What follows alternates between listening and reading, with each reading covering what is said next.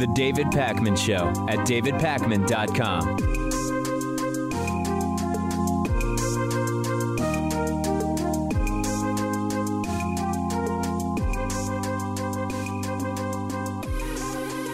So as the votes continue to be counted in the 2020 presidential election, it is becoming more and more clear that Donald Trump really lost to Joe Biden by a substantial margin this election. We're now seeing a difference of 3.8% in the popular vote. That's just over 5.9 million votes. That's a margin that could easily exceed 6 million votes by the time all of the vote is counted. There are still some states. New York State is one example. 17% of the vote in New York is yet to be counted. New York State, a state that Joe Biden won very easily. So as we get closer to 100% in New York and a few other states, we could be looking at a 6 million vote win for Joe Biden. Now, with Georgia, not everybody has called Georgia yet. We're expecting news on Georgia today. Maybe by the time you listen to this show or watch today's clips, Georgia will have been fully certified. With Georgia, Joe Biden would end up with 306 electoral votes. That's the same number of electoral votes that Donald Trump had in 2016. Now, if you were one of the people who in 2016 said Trump won by a landslide, when Trump had 306 electoral and lost the popular vote by nearly 3 million, if that was a landslide, as Trump has proclaimed, as Kellyanne Conway has proclaimed, and many others, you have to concede that Biden winning with 306 and a 6 million vote margin has to be a doubly large landslide, right? Now, to contextualize this, if we look at most votes received in history, no candidate ever received more votes than Joe Biden did this year, other than Donald Trump, also this year. Before that were Barack Obama's two elections in 2008 and 2012, followed by Hillary Clinton in 2016. Now, in terms of the popular vote margin of victory, Joe Biden's victory by nearly 6 million this year is the 15th largest out of 59 presidential elections. So in the top quarter of popular vote margins, certainly up there. Nowhere near the size of some of the landslide victories we've seen. Richard Nixon and Ronald Reagan's wins, for example, in 1972 and 1984. Those were by 17 and 16 million votes, respectively. Not nearly that big, but it is a very solid win. And it comes at a time when the idea of a mandate and the idea of recognizing that your opponent won and now gets to govern, that idea has gone in the trash. And yet that's not what we are actually hearing at this point in time. And of course, when Joe Biden is sworn in as president, Republicans aren't going to defer to Joe Biden as if he had a mandate. I'm expecting some of the biggest, most vile obstruction from Republicans that we will see for a long time. I think it will be worse than under Barack Obama's presidency even. And there's a real question as to whether Joe Biden will even get to govern. I think that what Joe Biden will get to do, he will have the privilege of dealing with Republican obstruction for the next however many years. And the real reward that Joe Biden gets is going to be cleaning up Donald Trump's messes. And at this point, as Donald Trump has completely evaporated, he's gone with the wind, so to speak. Nobody's seen Trump for weeks at this point, other than the wreath laying ceremony and briefly taking credit for vaccines. This is why so much is riding on the two upcoming Senate runoffs in Georgia. Biden will be cleaning up big messes from Donald Trump, and his ability to do it will be greatly impacted by whether Democrats control the Senate or not. Now, what's going on in Georgia? Very tight. Both races in Georgia are winnable, but they are very tight. You've got the incumbent Kelly Loeffler against Raphael Warnock race. That one right now, according to the latest polls we've received this week, it's 49-48 in Warnock's favor, 3% undecided. What does that mean? It means it's a tie. That's how we have to operate. The incumbent Republican David Perdue versus Democratic challenger John Ossoff race. It's currently 49-49 with 2% undecided. It's a tie. These races are winnable, but we have to get involved in them. So let's actually go through what we can do. We're going to be talking about these races quite a bit. I will be covering debates if there are any. It seems David Perdue has already turned down participating in debates against John Ossoff. We will be covering live results on January 5. We're taking these two races very seriously. If you live in Georgia, you must register by December 7th. As long as you will be 18 years old by January 5, you can register to vote. If you're 17 right now, but you will turn 18 by January 5th, you can register to vote right now. We're linking in the description to the YouTube clip for where you sign up and register to vote in Georgia. Now, early voting starts December 14th. You can request absentee ballots until November 18th. We are linking to the page on which you can do that as well. If you are in Georgia, you can volunteer to safely knock on doors and get out the vote. You can volunteer to be a poll watcher or to monitor the processing of ballots. And then if you live out of state, you can still help. You can phone bank. You can text bank. If you want to find out more about that, you can text FAIR, F-A-I-R, to 70700. That's the Fair Fight Action group. And you can also donate to Raphael Warnock and or John Ossoff as well. So there's plenty that we can all do. These two races ultimately could decide what do the next 2 years look like for a Joe Biden presidency. We cannot I don't want to overstate the importance of these races. And fortunately, I couldn't possibly do that because these races are of ultimate importance right now. So we're going to continue talking about that for the next several weeks and all the way through January 5th. As we get closer day by day to the much overdue removal of Donald Trump, we have to start seriously addressing the question of how to deprogram nearly 75 million Trumpists. This is not a trivial matter. This is not easy to do. I've said before, Trump will go, but the Trumpists will still be here. The Trumpism that has become their sort of guiding, I don't want to say guiding principles because it's not very principled, but their guiding ideology, that will be here. So how do we do it? How do we deprogram these people? A retail strategy of convincing individuals that their views are misguided is just too time consuming. I had this caller to my show last week who said, David, I did it. I deprogrammed one Trumpist. And I said, yeah, well, how long did it take? And the guy said it took 3 hours. So as you can see, 3 hours times 75 million, that's a problem. All right. It's easy and popular to say education's the solution. We have to improve education. Well, we do, but that's not going to help people already out of school. There's no doubt that teaching critical thinking, media literacy, epistemology, starting when kids are 10, 11, 12, that would preemptively insulate a lot of Americans from being brought into these cult mentalities. But we're talking about 75 million people, mostly who are already out of school. So fixing education won't fix them. So what do? If you research cults, you very quickly learn that forcibly removing people is not recommended. It rarely works. You need to get people to a place where they choose to leave the cult voluntarily. What we do know is that Socratic methods of questioning, asking people, what attracted you to the cult? What was going on in your life when you don't want to necessarily use the word cult here, but when you started to say, hey, I think Trump has something for me. What was going on in your life? What attracted you to it? How would you know if the leader was lying? What would it mean to you if you realized that the leader was misleading you? How would you react? That type of Socratic interviewing and questioning can be useful. But again, we are talking small scale cults. Here we are dealing with 75 million people who are regularly being programmed by Fox News and Rush Limbaugh and the Republican Party and others. And they're being pulled further into the cult. So it's not looking great so far.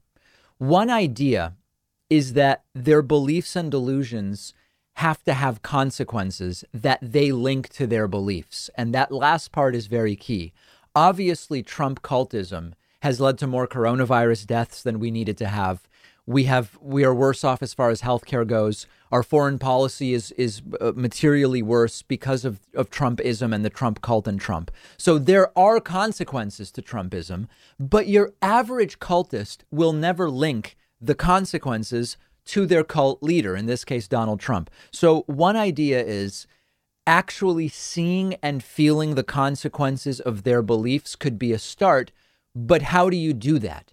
How you do it when we don't even have agreement about the basic facts is a real problem. And this, as you can probably tell, is such an overwhelming Herculean task that it's likely going to require multiple components and a sort of full court press approach. So education, yes, more education for young people. But that is going to deal with people who are mostly not yet voters. We need to do something about current cultists. Do you have to look at the FCC and look at what can and should be done from a regulatory standpoint in terms of media? Yeah, I guess so. But I don't think you're going to solve this problem by banning Fox News. And you run into some real problems with regard to suppression of speech when you do that. So I don't know how big of a part that's going to play. Another big part of this is we need to make it less appealing to be part of the cult.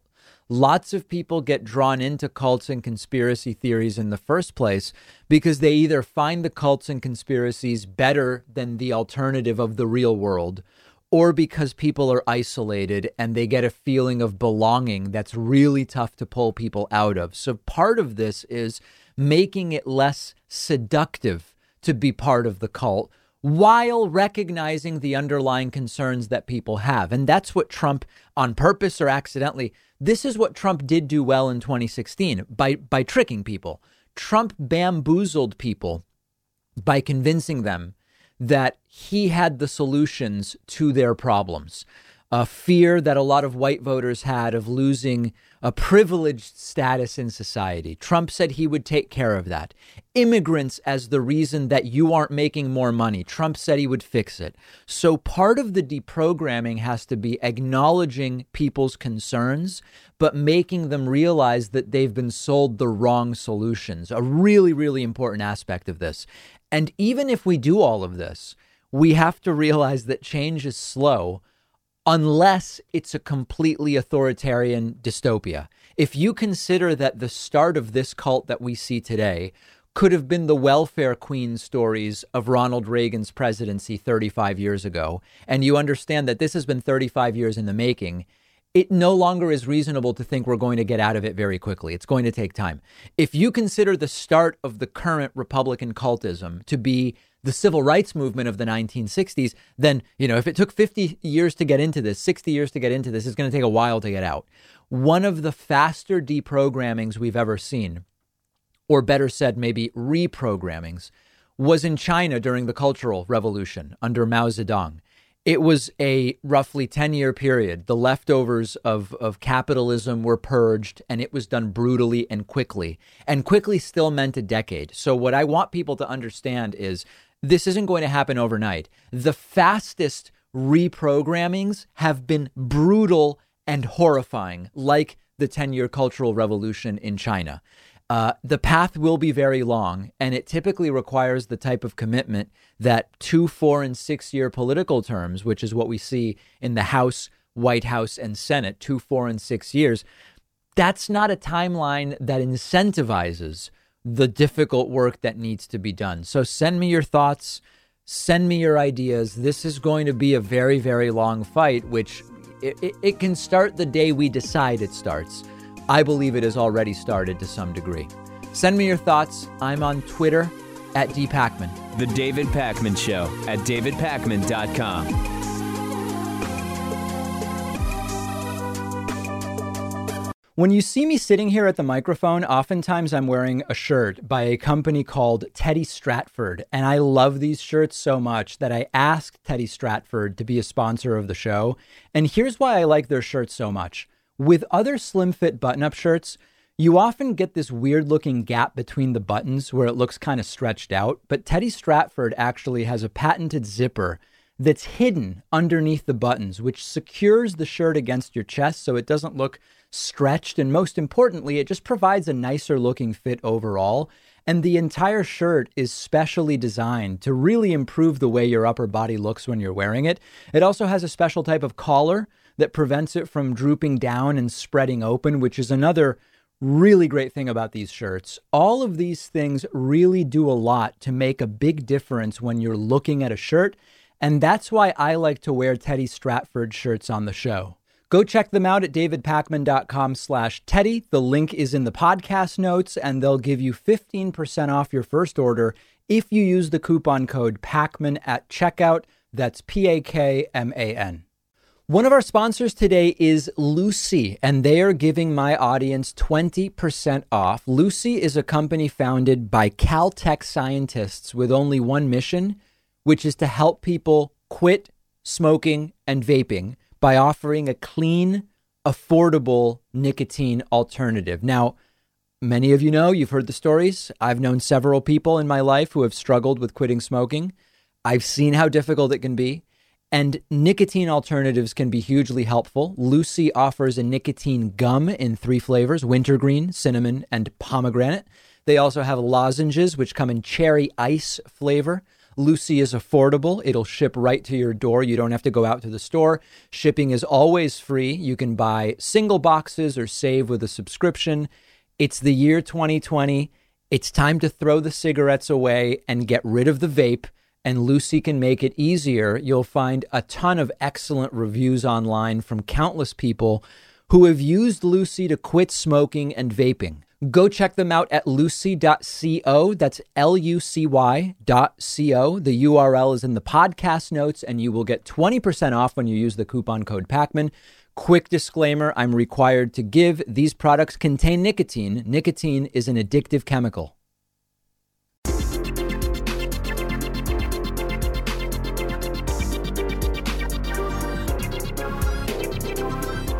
The David Pakman Show at davidpakman.com. So I know I don't mention this often, but this is a viewer and listener supported program. I would love for you to become a member of The David Pakman Show by signing up at joinpakman.com. It is very cheap, and we do a daily extra program just for our members.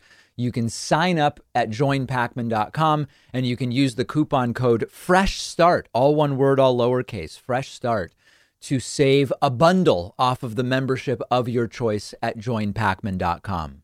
I noticed some funny posts this morning on the David Pakman Show subreddit. Of course, you can join nearly 26,000 of our viewers and listeners at davidpakman.com/Reddit.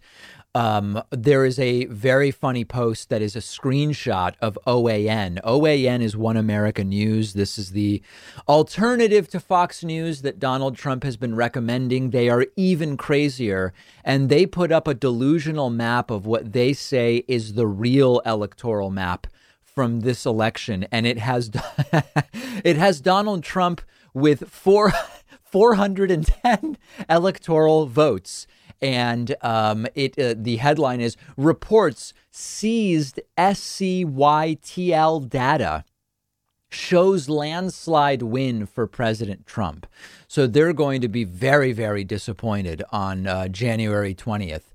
But that is what Donald Trump is recommending. Newsmax and OAN are the recommended alternatives to Fox News that Trump is pushing people towards.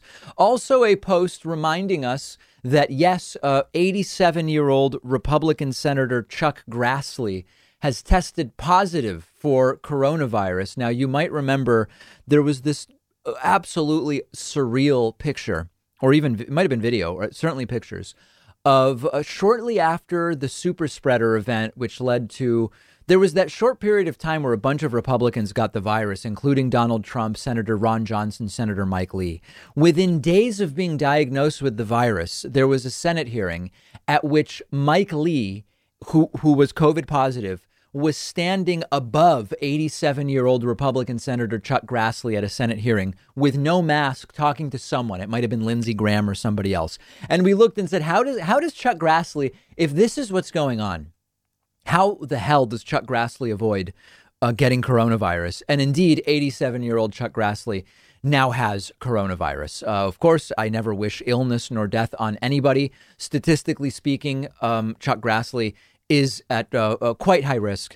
At the same time, as a senator, he has access to very, very good health care. And much like Donald Trump got access to things which the average person would not have access to, it's certainly conceivable Chuck Grassley would get the same. And as we know, the level of care that one receives can make a major, major difference in whether who there's actually this crazy story of a COVID ICU where one person, they were so overloaded that nursing and medical attention was extremely limited. But there was one patient in there that was the wife of a doctor that worked in that hospital. She was designated a so-called VIP. And for a short period of time, she was the one serious COVID patient that survived. So understand that health access to healthcare disparities make a major, major difference when fighting this with a lot of conditions. It's not just coronavirus. Chuck Grassley with coronavirus joined the discussion at davidpakman.com/Reddit.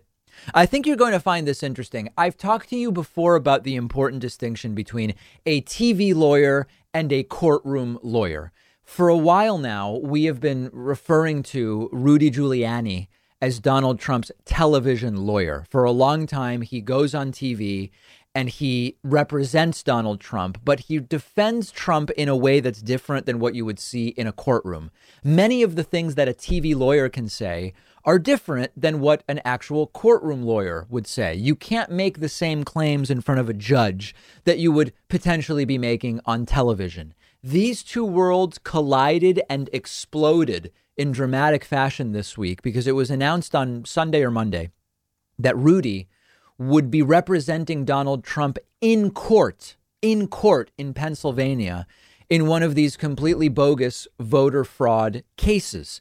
And Rudy Giuliani actually was going to be expected to behave the way a courtroom lawyer behaves rather than a television lawyer. And what's just fascinating about that is that when Rudy Giuliani was directly pressed by the judge in Pennsylvania about whether he is actually alleging that voter fraud took place, Rudy Giuliani said, "I am not alleging that." This is it's so important to understand this because it's not just Rudy Giuliani this has happened with. Numerous Trump lawyers in court in filing these various briefs and motions and complaints, when they've been asked, "Are you alleging actual voter fraud?" they all say no. And it's just perfect because Rudy went in with all sorts of vague claims that left-leaning counties conspired to hurt Donald Trump. Well, hold on. Whoa. What does that actually mean happened, though? He went in with claims that absentee voting was unfairly administered in some counties versus others. But when it came down to it, he was asked, "Are you alleging fraud in court?" And Rudy said, "No, Your Honor, we are not." And then he went on to say, "Well, we believe the process was fraudulent," which is kind of a distinction without a difference, but it's still relevant.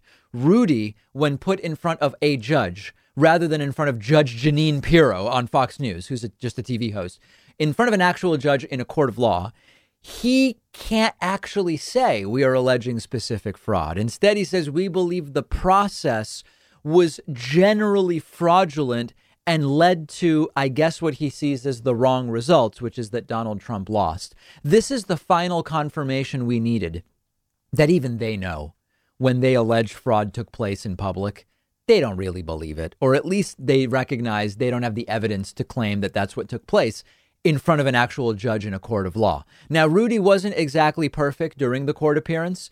He did stop short of saying we are alleging fraud because they aren't actually, but he did at one point suggest that some kind of Democratic mafia stole the election from Joe Biden. There's no evidence of that whatsoever.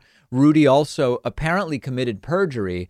Rudy Giuliani submitted a petition to the court in which he wrote that he is a member in good standing of the Washington, D.C. Bar Association, when in reality, Rudy Giuliani is currently suspended from the D.C. Bar because, get this, he didn't pay his dues to the Washington, D.C. Bar. Isn't that just perfect? Trump doesn't pay his contractors and lawyers worry Trump's not going to pay them. And Rudy didn't pay to remain part of the D.C. Bar, which led to him perjuring himself when he told the Pennsylvania court that he was a member in good standing of the D.C. Bar. Now, that's an aside. The question is, if you are not alleging fraud, why are you here? To make general points about elections? Because it sure as hell seems like you're here to try to overturn the results of the Pennsylvania election. And these lawyers that Donald Trump has working for him are not going to be able to get past any judge with a reasonable understanding of what they're doing. And so far, that's why everything is getting thrown out by court after court after court. And by the way, speaking of judges, this is why the Republican Party has been 110% focused, pedal to the metal during Donald Trump's presidency, on getting as many loyalists into federal judge positions as possible. They know that on a lot of issues, the law is not on their side. So they prepare to corrupt the law by putting in place their cronies. And I hate to admit it, they've succeeded to a great degree. I've talked about this before. Mitch McConnell, I think, is a despicable guy. If you are a Republican, you see Mitch McConnell and you recognize this is the guy who has done an amazing job of installing hundreds of judges. I mean, if you go pre-Trump, it could even be maybe it's even over 1,000. I don't know. Endless judges who are going to continue ruling in a partisan way, whether you've got a Democrat or a Republican in the White House, as we are very quickly going to see during the first couple of years of the Joe Biden administration. They have done a really good job. I think they're horrible. I think these judges are horrible. But if you are them, you have to look at Mitch McConnell and say this guy has been incredibly successful. And while the Trump scandals continue to rage, they keep putting judges in, judges they didn't even stop during coronavirus. And it is something that we will have to contend with for a long time in the United States. And listen, if they had gotten more of them in, you might have actually seen some of these court cases about supposed voter fraud go in Donald Trump's favor. Maybe some still will. For now, they have not. Make sure you're following The David Pakman Show on Instagram at David Pakman Show. You can also follow me at David.Pakman. We will take a quick break and be back with much more. The David Pakman Show at DavidPakman.com.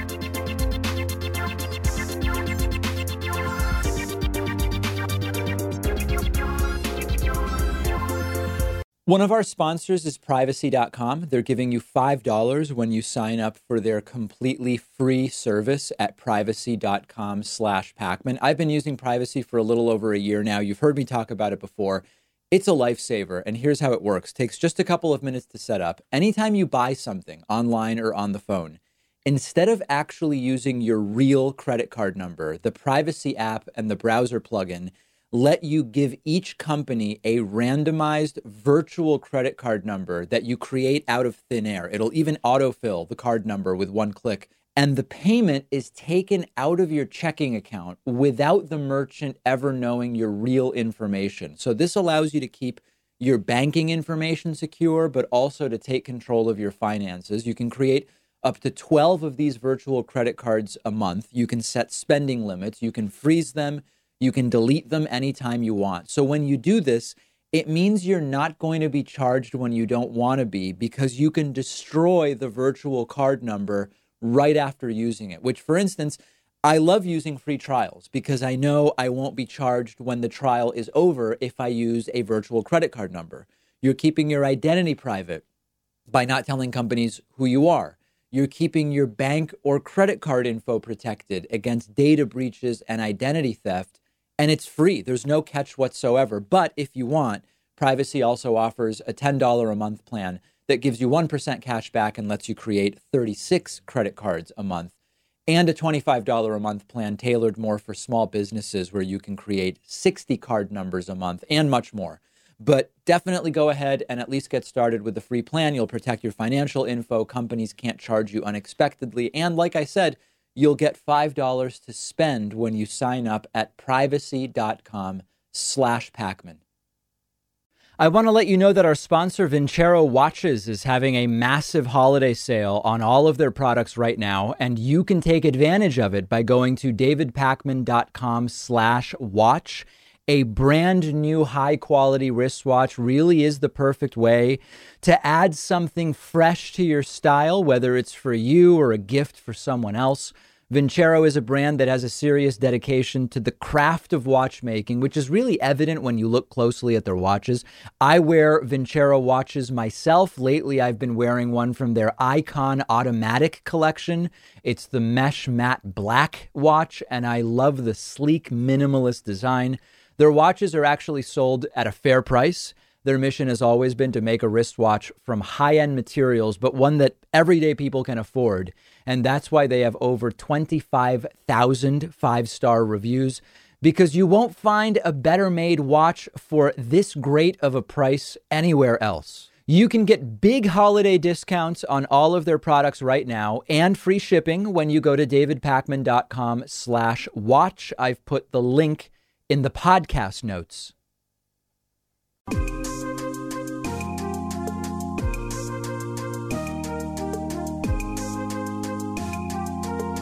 Welcome back to the David Pakman Show.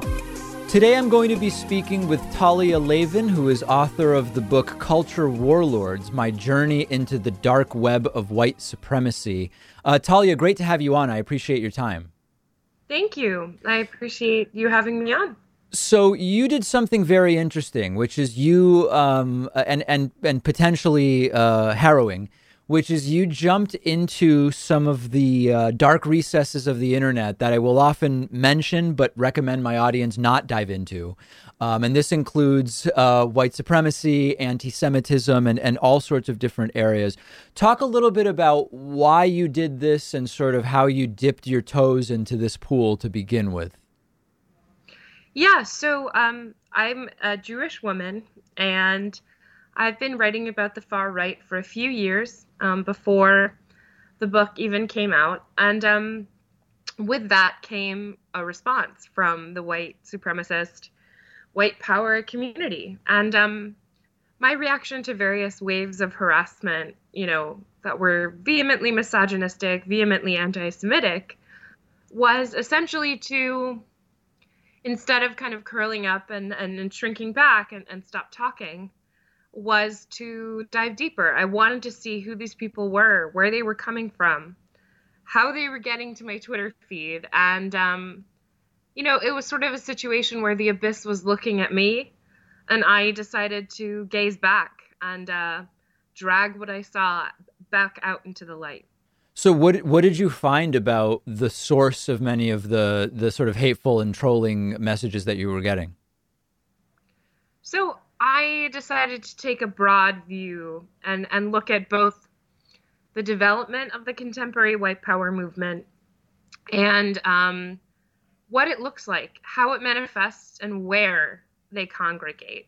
So I spent a lot of time looking at particularly an encrypted chat app called Telegram, and which has like very strong free speech protections and sort of never bans content, really.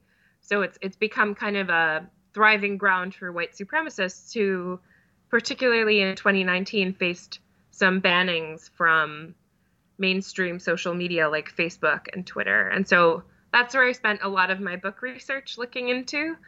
And I found a lot of different tendencies and communities of interest within the white power movement that I spend the book Culture Warlords exploring.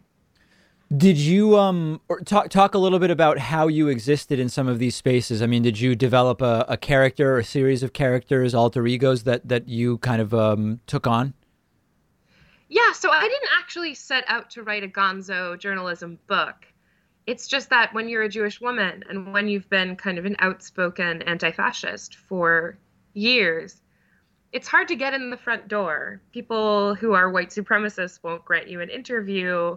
You know, one of my earlier attempts was to try and get into, there's a sort of powerlifting based white supremacist pagan cult that that has these solstice celebrations. And I tried to get in just as a reporter. And much later, one of the guys I was talking to was like, oh, we would never let a Jew in anyway. So, you know, it was hard to get in the front door.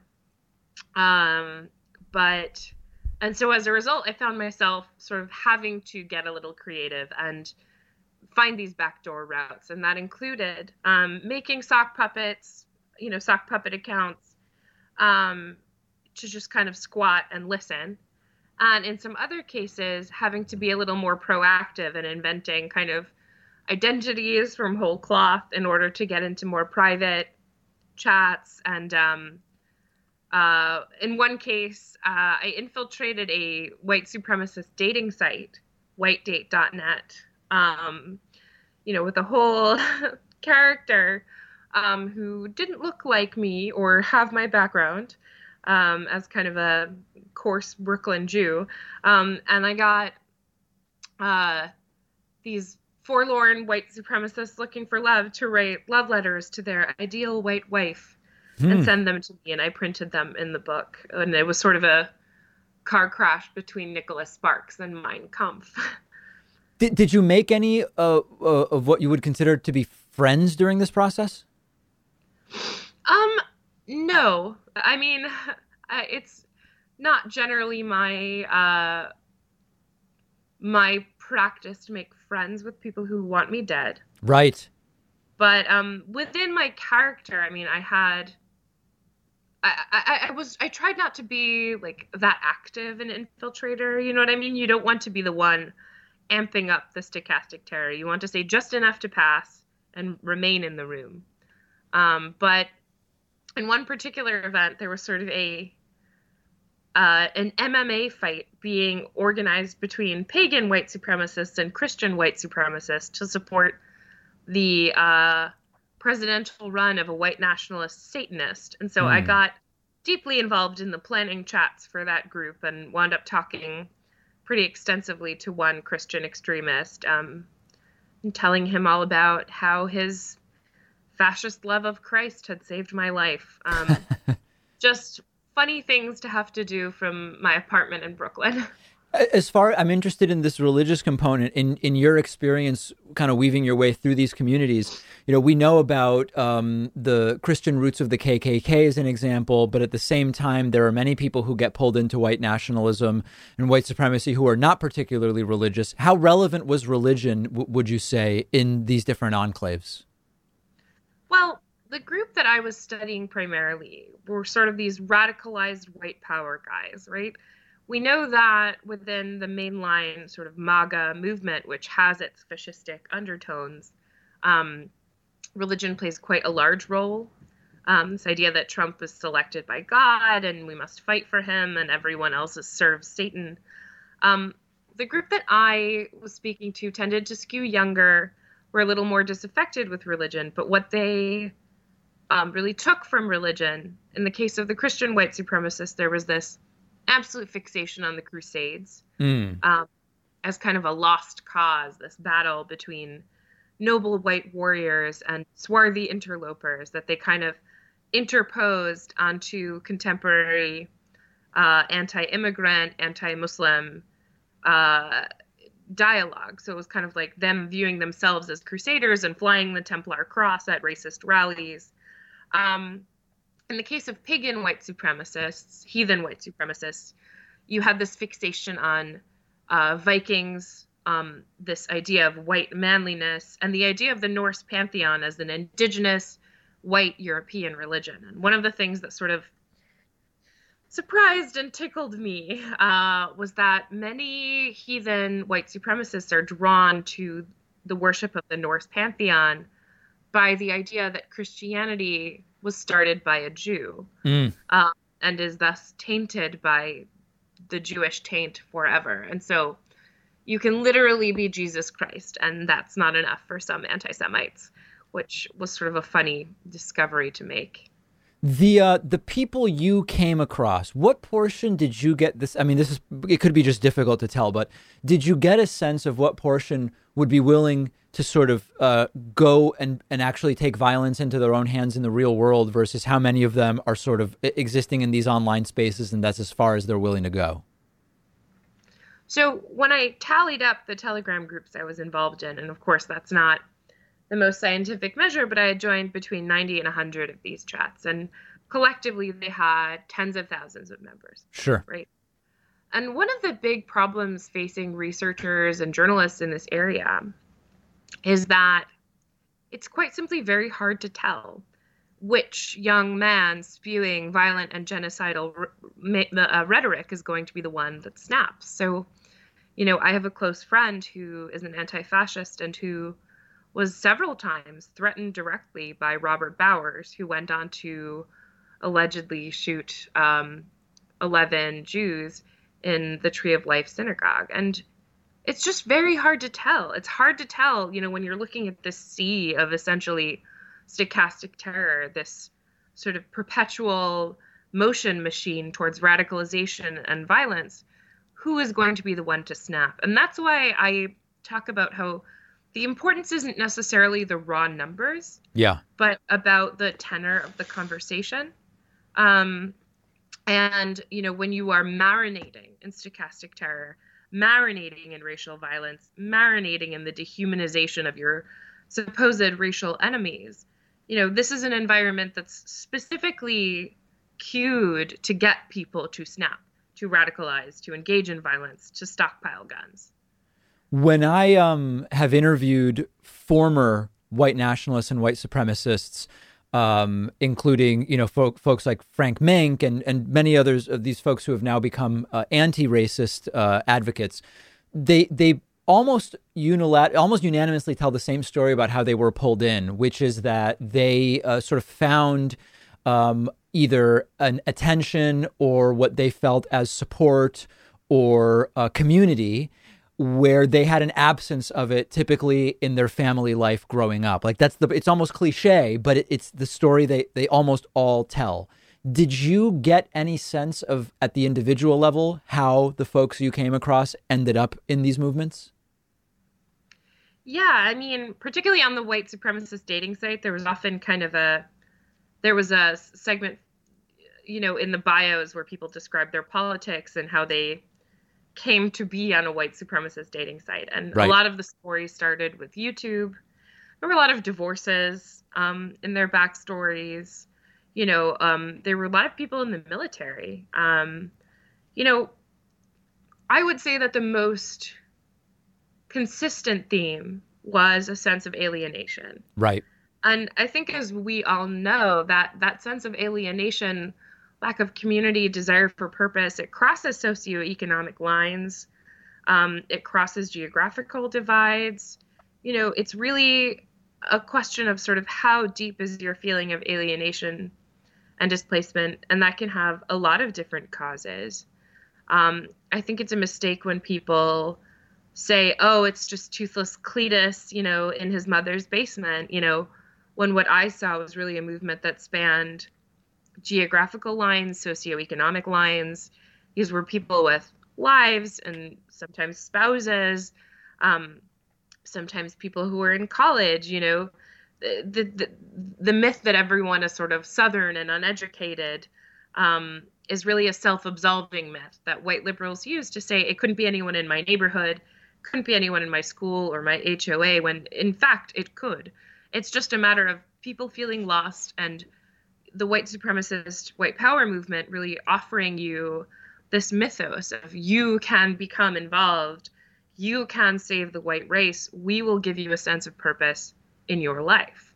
And I think a lot of us are looking for a sense of purpose. A lot of us are feeling lost and alienated, and we all find that in different ways. But that's the sort of compelling argument they make is here's a chance to be part of a community of people saving the white race. Yeah, what's interesting about that is, you know, there's a similar pattern to a lot of the people that get sucked into the cult of Trumpism, which is believing that it will provide solutions to problems that may well be real, but they get tricked about where the solutions are. And that seems to be a kind of interesting overlap in hearing you describe it. Yeah, I mean, I think that's true of any sort of radicalizing movement, right? Yeah. Is that they look at you, look at your vulnerabilities, look at what you're seeking, and then become that, you know, right. Love bomb you. Although, frankly, the tenor of conversation is quite puerile and often very cruel. There's not a lot of love bombing going on, but there is a sense of like, you are a warrior, you know. There's really a regression into very toxic and narrow gender roles. This idea of kind of you will be a manly man, a warrior for the white race, an encouragement towards survivalism, towards stocking up guns, but really this sense of kind of propping up embattled masculinity and making that be part of a community that has this sort of overall, quote unquote, noble purpose. The book is fascinating. It's Culture Warlords, My Journey into the Dark Web of White Supremacy. We've been speaking with the book's author, Talia Lavin. Talia, I so appreciate your time today. Thank you so much. Yeah, and the book is available on Amazon, at your local indie store, which you should please support during the pandemic, and everywhere books are sold. And it goes into great detail about not just contemporary white supremacy, but its roots. The David Pakman Show at davidpakman.com.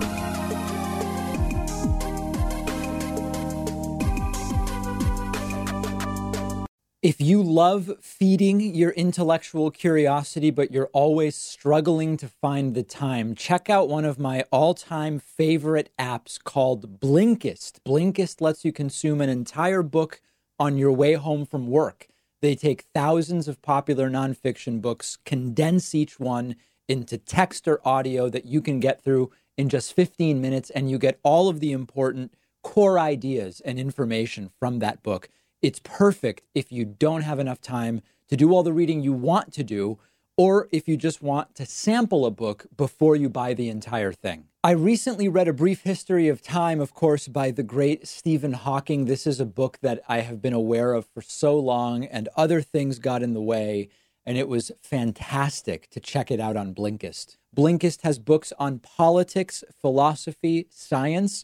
They have 27 different nonfiction categories, and a subscription is only about $8 a month, and you get access to the entire library. But you can try it totally free and get 25% off a subscription when you go to Blinkist.com/Pakman. That's Blinkist.com/Pakman.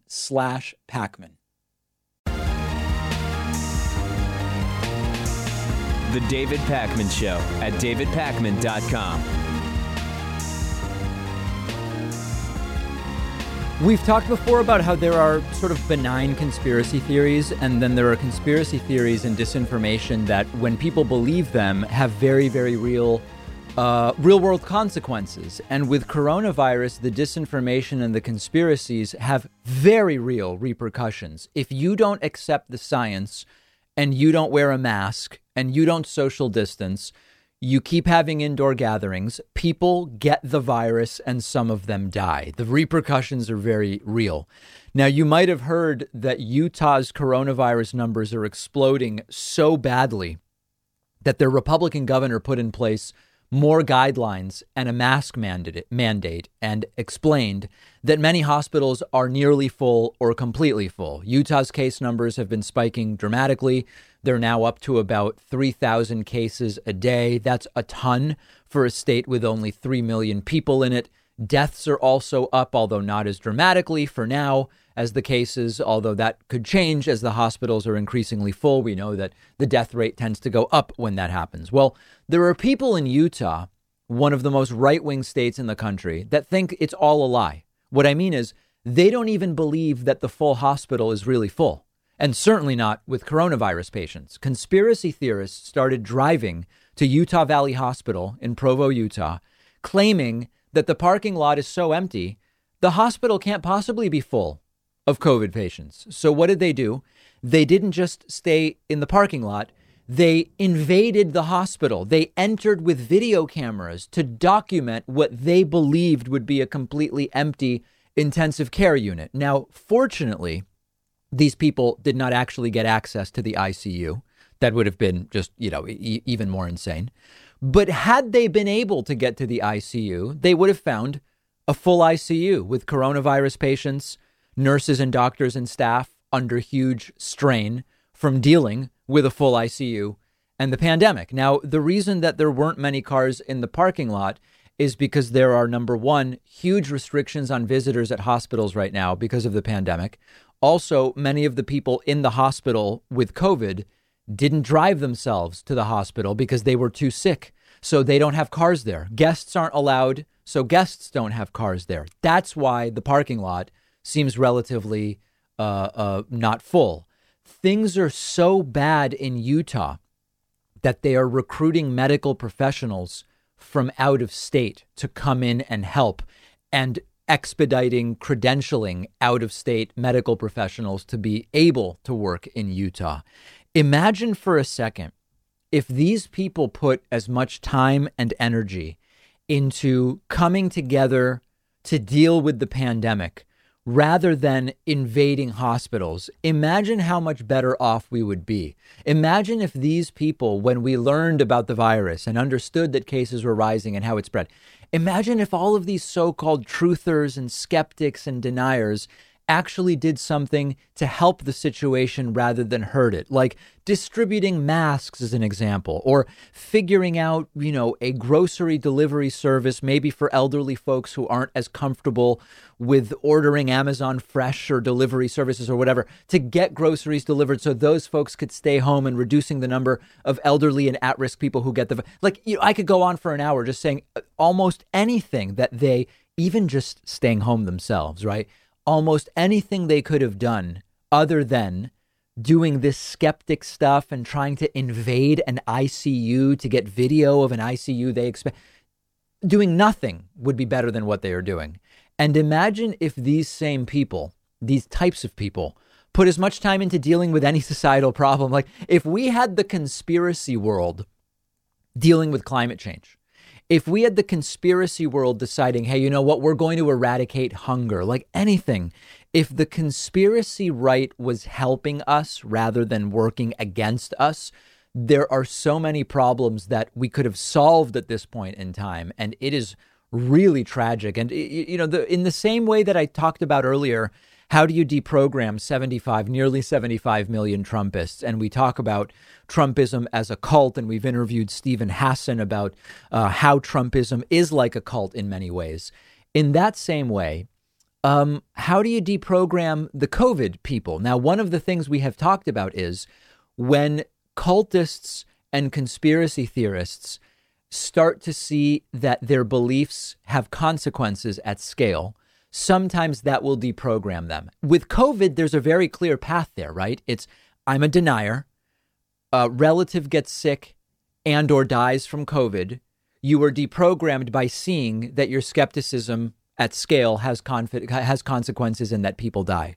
And we saw examples of that. If you think back to the Democratic National Convention, there was a woman whose name I forget now, but who spoke very passionately about her father, who was a Trump supporter almost to the very end, didn't believe that the virus was serious, got COVID and died, and that this changed his worldview. It changed her worldview and that of some others.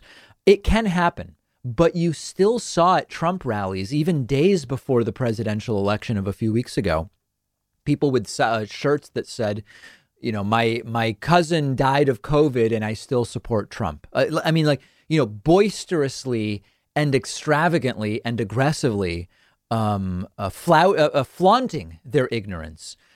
Really, really sad stuff. But this stuff has real consequences, and we are seeing it very much so. This is kind of funny, but also sad. One of the many sham claims that the supporters of Donald Trump have made about the 2020 election is that dead people voted. Now, as more and more of these claims are investigated, more and more of these claims are being debunked. I'm going to have a voicemail for you about dead people voting, but this might come as a shock to some of you. In a country of 331 million people, there are lots of people with the same name, even people with the same middle initial. And when you hear that, you know, 118-year-old Joe Smith voted, but Joe Smith died 20 years ago, it might actually be 72-year-old Joe Smith that voted from the same city. There's this really funny thing. So when I lived in New York City, I was in a band. One of my bandmates, I'm not going to give his real name so people don't go doxing him, but I'm going to give you a name that will work. His first name is Eddie. Now, Eddie typically would be Edward, but sometimes Eddie is short for, or a nickname for, Edwin.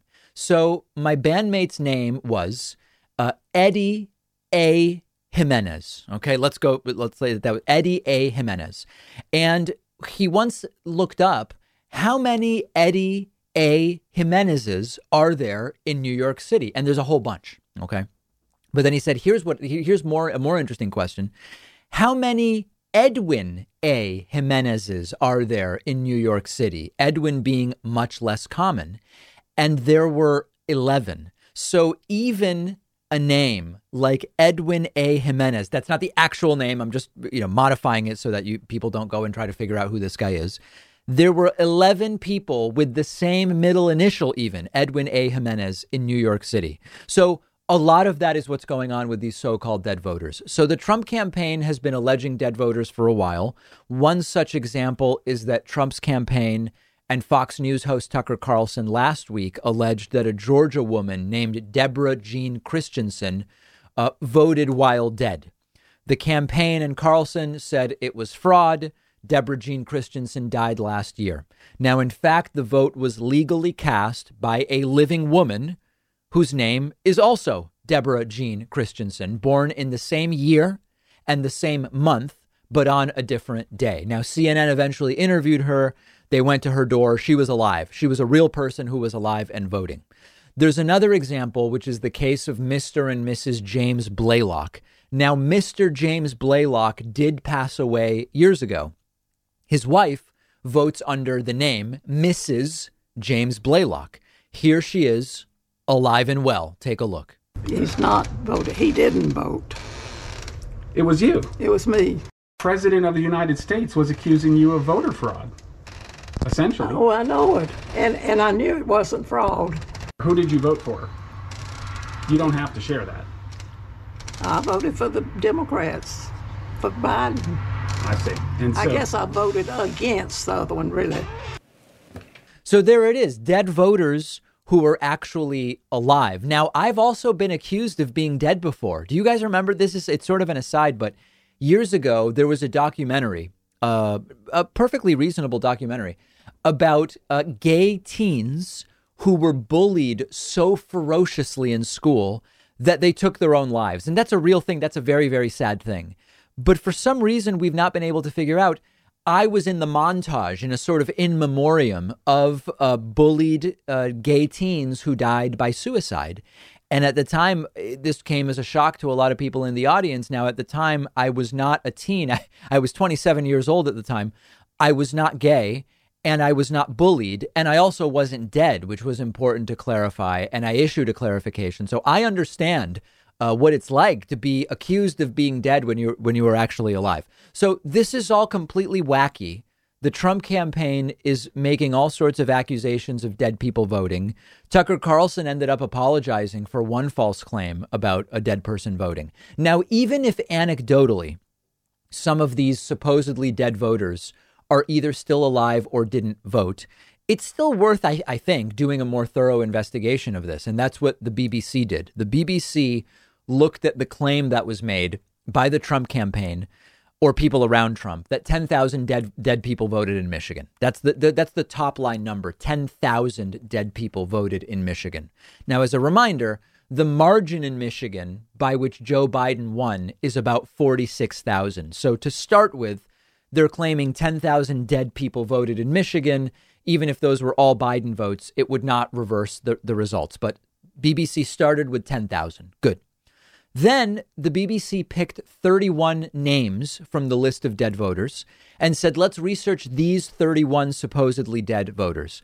11 of the 31 were alive. They'd call them up. People, they said, nope, I'm alive. No problem. No big deal. So about 1/3 of the sample of supposedly dead voters were people who were just alive. 17 of the 31 supposedly dead voters, they've researched and found no reason to believe that they were dead. In other words, for 17 of the 31 people, about half of the sample, Trumpists are claiming these people are dead. They found no death notices, no obituaries. In many cases, they found, online profiles of people who are still alive and posting things online. There was no reason to think 17 of the 31 person sample was dead. And then they found 3 people of the 31 who actually are dead. But listen to this. In 2 of the 3 cases where dead people supposedly voted, it was these situations of a father and a son with the same name. And indeed, ballots were requested and returned under the father's name, but it was a clerical error. In other words, the son voted it was registered as a vote by the father, but there was not actually a vote registered by the son. So it's not even a double vote. Like, yes, it's a clerical error, but it was a son voting under his father's name one time. No double voting there either. So as you can see, taking a random 31-person sample from the supposedly 10,000 dead voters very, very quickly falls apart. It's important to do this. It's important to understand the reality. Now, let's go to the voicemail, which is related to this. We have a voicemail number. That number is 219-2DAVID-P. I got a voicemail from a caller who is really, really mad at me. The caller, of course, is listening to the show in the background, which is almost a requirement for some of these angry phone calls. And they claim, I am lying. Lots of people voted while dead. Lots of dead voters. And they're just really upset with me. Take a listen to this. I'm not sure if David... It's a shame lying on television. The facts are absolutely the facts. I mean, saying that dead people don't vote. I have two friends that have already filled out the... First of all, in a literal sense, dead people don't vote. Obviously, that's not even what we're talking about is false votes being cast for dead people. But dead people, how is it a fact that dead people vote? If they're dead, they can't vote. Paperwork and had a notary sign it, an affidavit. They did. Their grandmother has been dead for 4 years, and she voted, and several other people. So you're lying to the public on television. I don't usually watch this program, but that makes me think you're either a puppet, right, or interested in just false narratives, right. But either way, I don't know if somebody should allow somebody to blatantly lie on television like this. It's just sad. Anyway, I expected better, or at least I shouldn't. Some of these people on television, like this program, right, are more interested in hate than reality. Right. Truth will always set people free. Oof. Anyway, that's what I have to say. I just was watching, and I thought this was an insane statement to make. And there were definitely legal actions going on. Yeah, I mean, listen, so we have to understand. This is kind of how they get you. They gish gallop you and they say, listen, there's affidavit. This is exactly what the Trump campaign did. Kayleigh McEnany holding up all of these affidavits. Affidavits aren't actual proof of anything. And when you the way to analyze claims of supposedly dead people voting is you do what the BBC did. And the BBC started with the claim in Michigan of 10,000 dead voters. They took a sample. They figured out a bunch of those people are alive. A bunch of those people, there's no reason to think they are dead. Some of the dead people voting were sons voting, and the votes due to clerical errors being credited to their fathers. You know, when someone says, my friend has an affidavit about his grandmother voting, we don't know anything about it. It's an anecdotal claim about one vote. And even if true, would be meaningless in the broader context of the election. But we've got to be really careful, guys. We can't fall for this stuff. And there's a lot of people out there that depend on you falling for baseless lies. And we've all got to protect ourselves from that. We have a great bonus show. We will talk about which recounts will happen and which ones will not. We will talk about Speaker Pelosi round 2 and also the fiasco happening in South Dakota with their Republican governor and coronavirus.